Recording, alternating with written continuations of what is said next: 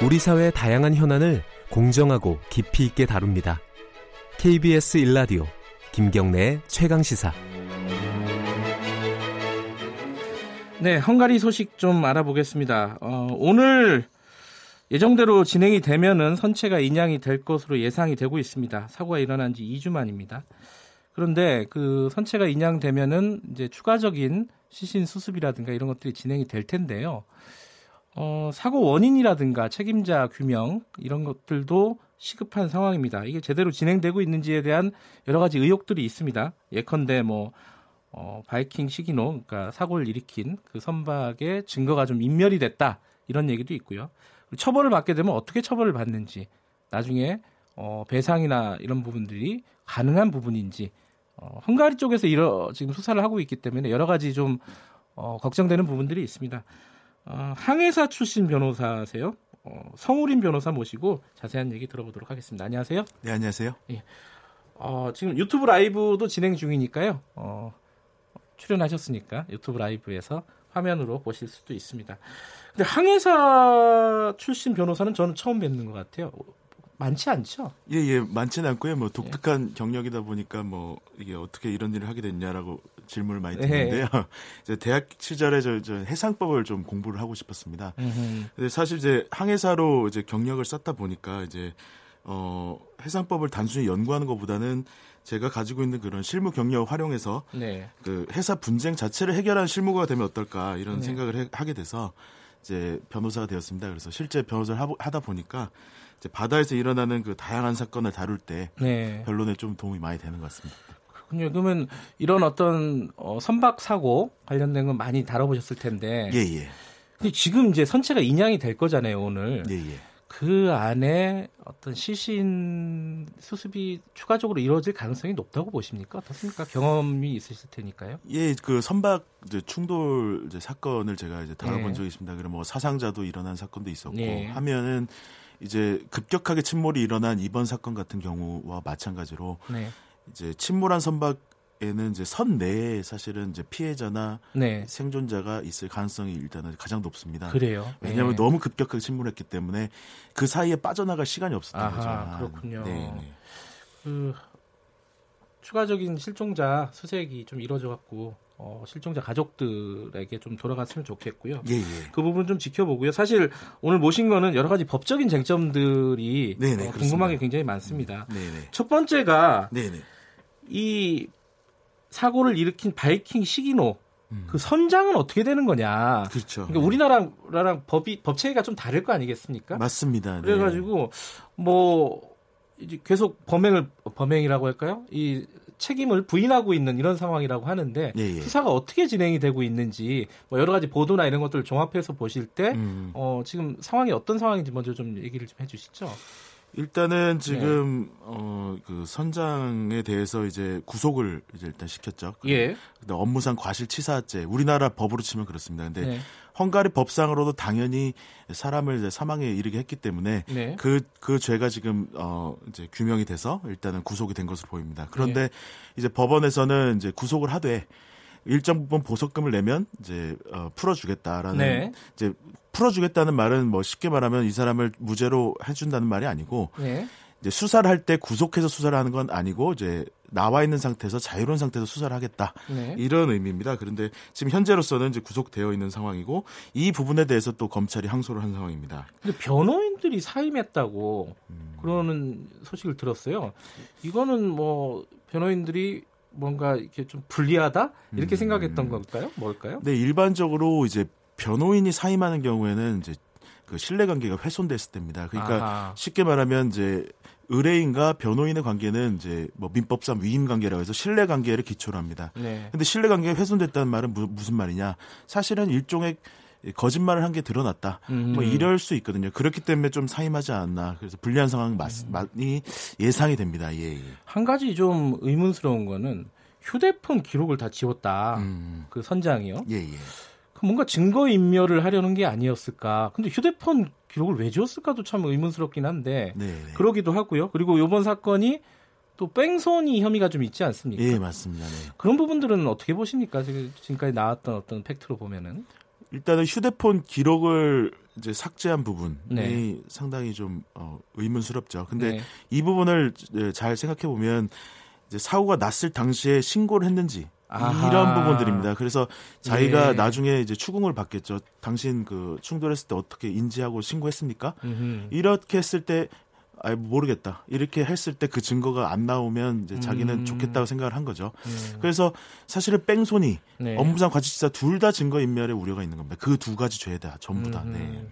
이게 충돌을 일으키고 약간 후진을 했다가 머뭇머뭇하다가 다시 이제 출발을 했지 않습니까? 예, 예. 그런 걸로 보면은 어, 육상 사고에서는 보통 뺑소니라고 부르는데 그렇죠. 네. 해상 사고에서도 그런 어떤 법 조항이 있나요? 있습니다. 사실은 우리나라에서는 이제 선박에 대한 그 뺑소니 죄가 옛날에는 없었는데요. 네. 사실 세월호 사건이 생기면서 이제 법이 법 법제화가 됐습니다. 그래서 사실은 이제 수상해서 뺑소니를 일으키고 사람을 사망에 이르게 한 경우에는 이제 최대 무기징역까지 선고할 수가 있습니다. 아, 그래요? 우리나라는 굉장히 엄하게 처벌하고 있는데요. 예. 사실 이제 헝가리 법상으로는 제가 이제 듣기로는 이제 그렇게 과중한 법은 어, 처벌은 아니지만 뭐 추가적인 이제 어 처벌할 수 있는 근거는 있다고 합니다. 그래서 아, 그래요? 뺑소니에 대해서 네네 음. 그렇다고 합니다. 네. 근데 사실 이제 이런 큰 사고 나면은 상식적으로 이해가 안 되는 부분들이 많이 생기기 마련이긴 한데 예, 예. 이번 사건에서 보면은 사고가 난 뒤에 바이킹 시기노 그러니까 그 사고를 일으킨 선박이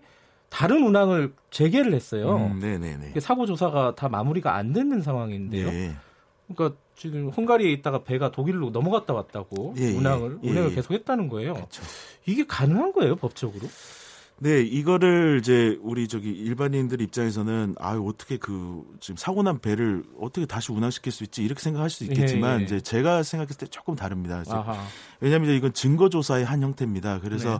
선박을 어디까지나 이제 어 계속 무제한적으로 사실 억류시킬 수는 없는 거거든요. 그렇죠. 이 사실은 이제 선박회사도 그 선박을 가지고 운항을 해야만 이제, 이제 경제적인 걸 하는데 네. 그러면 헝가리 경찰과 검찰에서는 그럼 도대체 뭘 했냐라고 할 수가 있습니다. 근데 헝가리 경찰이나 검찰에서는 사실은 이제 수, 사고 난 이후에 그 주요 증거들을 다 압수 일종의 이제 수집을 한 거죠.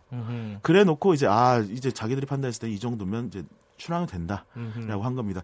예를 들어서 뭐 도색을 했다. 예. 예. 그다음에 뭐 이런 부분들인데요. 사실 사고 당시에 그 부위 사진을 찍었기 때문에 음흠. 이 증거는 남아 있는 겁니다. 그래서 어 그리고 충돌 당시 뭐 선박 위치 등 이런 기록들이 다 남아 있기 때문에 지금 현재로서는 뭐 고, 그것만 가지고는 뭐 예. 증거면 이렇게 말하기 좀 어려운 속된 말로 하면은 뭐 도색하고 뭐 이런 것들이 대세 큰 지장은 없다. 예, 맞습니다. 예, 예 조사를 하는 데 있어서 그렇습니다. 네. 네. 예. 근데 이후에 그러니까 어제 현재 시각으로 어, 이 시기노를 다시 수사를 아 조사를 했어요. 예, 예. 왜 추가적으로 조사를 하는 거죠? 조사가 끝났는데? 그렇습니다. 지금 사실은 어 수사가 완전 끝난 건 아닙니다. 음흠. 왜냐하면 이제 선장에 대한 진술을 받았지만 추가적인 그 선원들에 대한 수, 진술도 받아야 되고, 네. 그다음 뭐 그 당시 승객들에 대한 조사도 좀 받아야 되지 않습니까? 이제 예. 그런 조사가 있고요.